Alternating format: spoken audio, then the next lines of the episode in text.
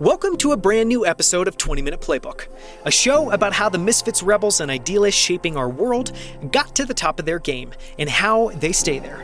Where each week I sit down with an elite performer from iconic founders and CEOs to world renowned investors and best selling authors to dive into everything from their favorite habits, tools, and books to a favorite failure and their definition of success, all in less than 20 minutes. I'm Daniel Scrivner, and on the show today, I sit down with Chris Zarou, who found and signed multi platinum and Grammy Award nominated rapper Logic, launching an incredible career as the CEO of Visionary Music Group. What's more incredible is that's after Chris was rejected from every major music label after trying to break into the industry as an intern. The common response that he got back was that he lacked enough experience. He even got a rejection letter from Def Jam, who later became the record label to sign Logic.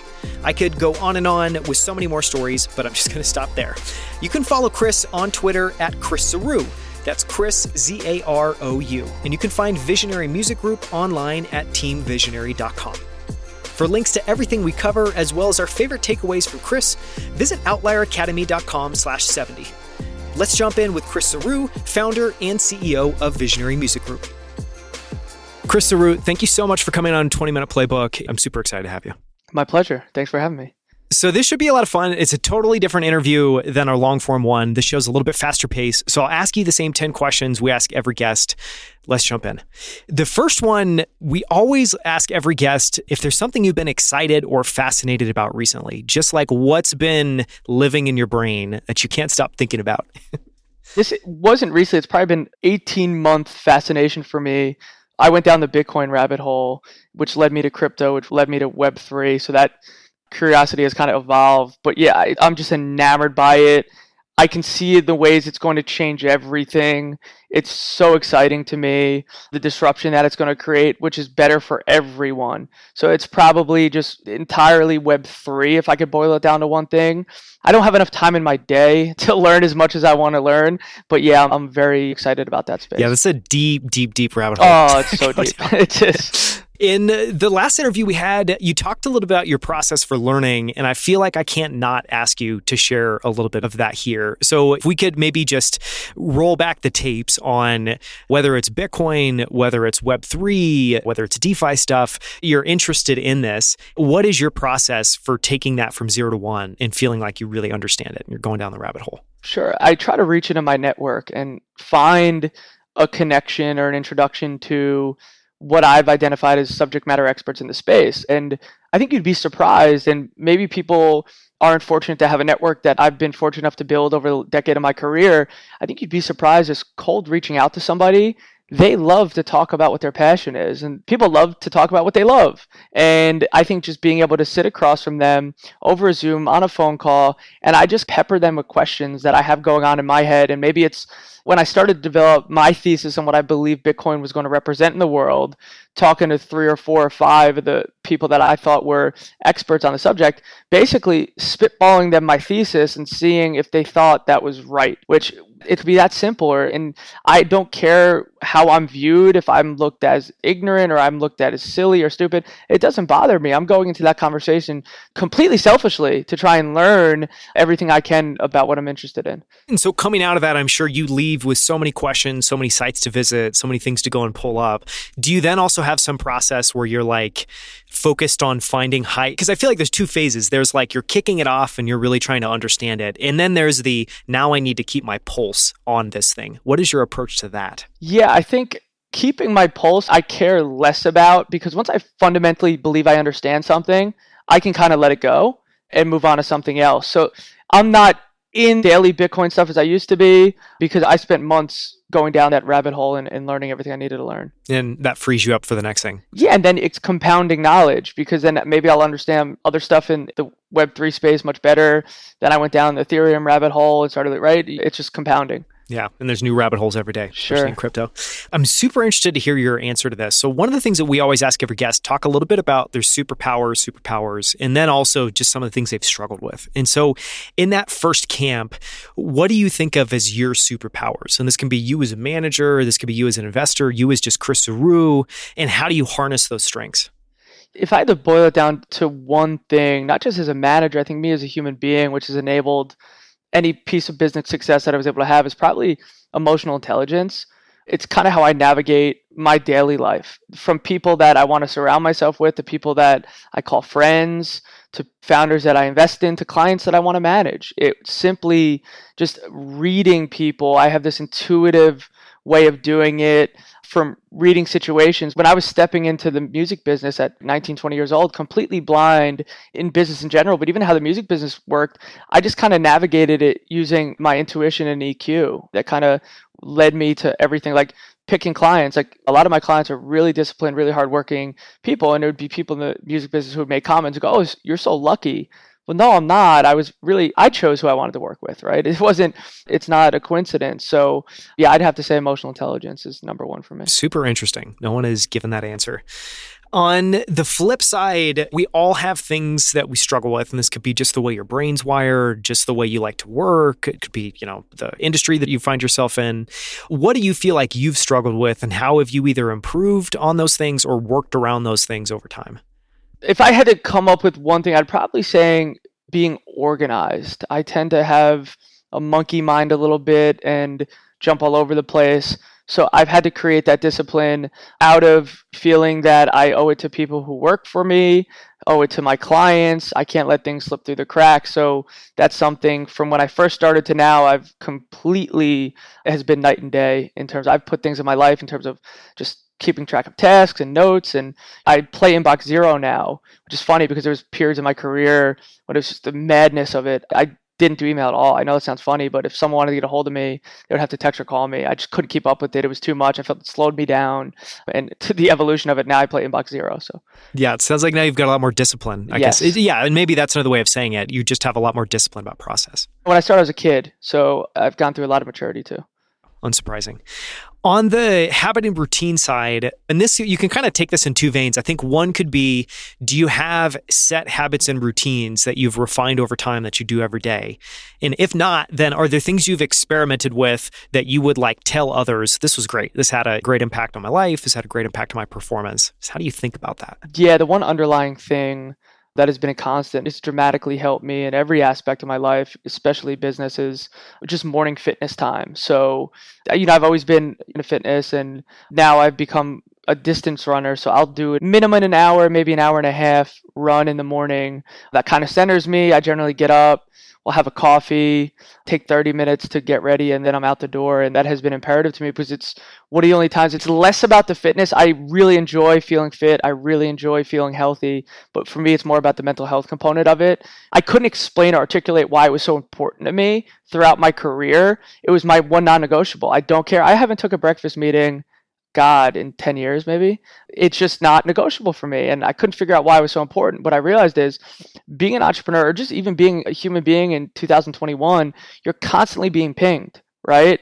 And it was the one time in my day where my thoughts got to just roam freely. And I realized I thought out issues in my life and career and business and found solutions just by being able to think freely without being pinged. What you don't realize when you have your phone attached to you mm-hmm. or you're sitting in front of your computer and your emails are popping up, your text messages are popping up, you can't even have a free train of thought because you're constantly getting pulled out of that moment. So it's like getting into that flow state every day is so productive for me that it's a non negotiable do you run and listen to music or do you run and just you know with nothing no phone no music 50 50 depending on how I'm feeling. So I do podcasts or I do music. If I find myself lacking the motivation that day, I'll generally do music. If it's a day where I have a high level of motivation, I can do a podcast. And then I'm also fluid. If I'm listening to the podcast because I really try to take it in and I notice my thoughts are just going and I'm tuning out of the podcast, I'll flip over to music. So yeah, that makes a lot of sense. I mean, we talked about this non negotiable of running in the morning.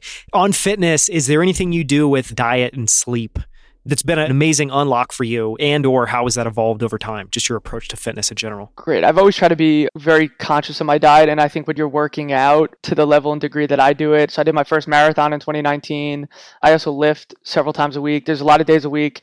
I know it sounds odd. I work out twice. I'll do two a days. It was a habit that I started during COVID because of the extra downtime that I had that I realized has improved my life so much and also my business so much that I didn't want to let it go. So a couple days a week, I don't take a lunch and I'll use a lunch hour to go lift. And then in terms of sleep is an area of my adult life that I've tremendously struggle with. And I think it's part of what I just said about a monkey brain. It's hard to shut down and wind down for me. So, one of the things that has dramatically helped me, this may sound odd, I can't stop talking about it to people in my life because it's such an easy hack, is getting sunlight early in the morning directly into your eyes. So I live in Manhattan. I'll go on my balcony and have a coffee all year round.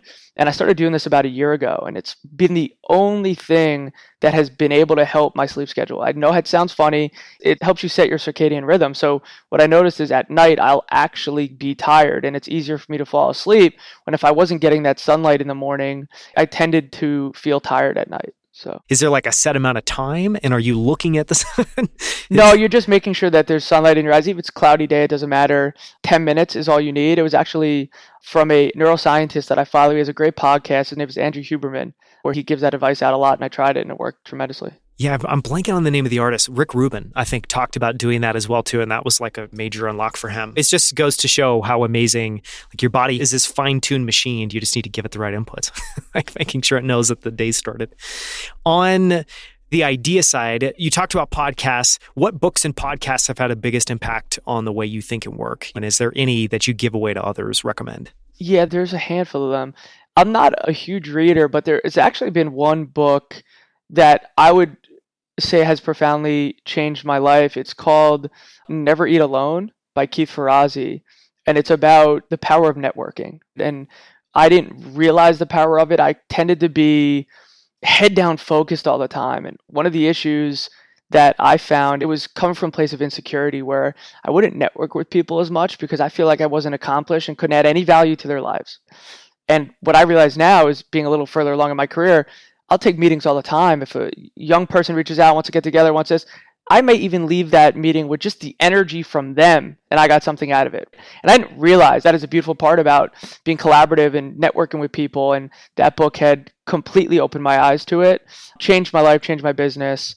Yeah, in podcasts, there's a handful. Invest like the best, how I built this that I'll kind of go through. Anthony Pompliano has a great podcast that I really enjoy. So there's a handful of them. It's awesome. I love that you brought up Never Eat Alone because that's a book that I believe I have. I don't think I've ever read it. So it's fantastic. It's good, good nudge. On the software and tool side, you talked about Inbox Zero. Is there just broadly in tools? This could be pieces of software like Superhuman Notion. This can be physical, just things that you rely on. What do you use and what's helpful to you in terms of tools? I've started, like I said, Inbox Zero is a newer thing. It's probably two and a half, three years now. What I realized that did it lessens my anxiety around everything that's going on in my business life. I have a lot of stuff going on, and I feel like I'm super well aware of everything when I'm at Inbox Zero, and it's helped me kind of find that balance and just, to be honest, be more productive. And in terms of tasks, I use a pen and paper. It's right here on my desk. I'm very old school with that. It works for me. It really does. It's a literal to do checklist for me, and I keep it on a daily basis. When it's done, I'll move on to a fresh page. So I found myself switching to that a couple of years ago, and I still will like use Things, which is the app that I use, just to be able to put stuff in almost to get it out of my mind if I'm just not near that piece of paper. But there's something just one really gratifying about being able to check something off physically and seeing that page start to fill up throughout the day. Is that what you like about it? What is it that you think is so helpful about using pen and paper? Yeah, because it's kind of a business journal of my week. The same papers in front of me, the same notepads in front of me when I'm on calls, and I might jot certain things down. And yeah, it could be an issue if you're not in front of it all the time. So one of the things that I've done is I email myself. So if I'm out and about and I have something that I need to remember, remind myself of, I just drop myself an email. So when I am going through my email, when I'm in front of my computer, I could jot whatever I need to down on that paper. One question that we like to ask everyone is, which is a question that I just want to ask it because I wish this was a more common conversation, which is obviously on the show, we try to get people that have achieved incredible success in something. And one of the insights there is like everybody fails. And why aren't we asking people to kind of share a failure more often? And so this is my favorite question. And it really is just really broadly if you can share a favorite failure. And I think what we're trying to get across there is something that I'm sure in the moment was probably painful, but that after the fact, that just ended up being really valuable experience or propelled you in a better direction? Is there anything there? Listen, there was hundreds of them, millions of them throughout my career.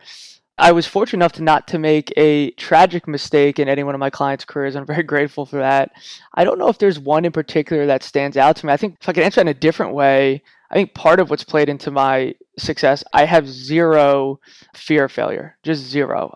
Has never crosses my mind, does not bother me, has never deterred me from starting anything. And I think that's part of the reason I've been successful is I will dive in without any fear of failure. And that's probably why I've failed so much because the more you're trying things, the more you're trying to build, I think the more you're going to fail. And to me, I look at it as a positive thing because I learned so much from it, right? Yeah. So I think that actually makes a ton of sense because that's also why you're like, that's not a failure. I tried it, just Sure, didn't work. You know, sure. It's like it's not even in your vocabulary. and I have this unique ability, and my business partner Harrison reminds me a lot.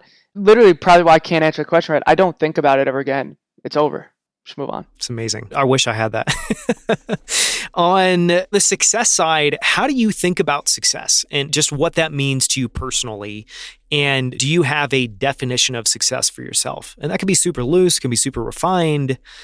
success means something different to everyone. Personal life success for me is dramatically different from my business success, but I think where I'm at now in my life and career, if I can feel like I'm competing in a field and get this competitiveness out every single day and truly enjoy the process of it, that is success to me. It's not attached to any financial outcome. It's literally like, can I achieve both those things on a daily basis? Not every day is going to look that way.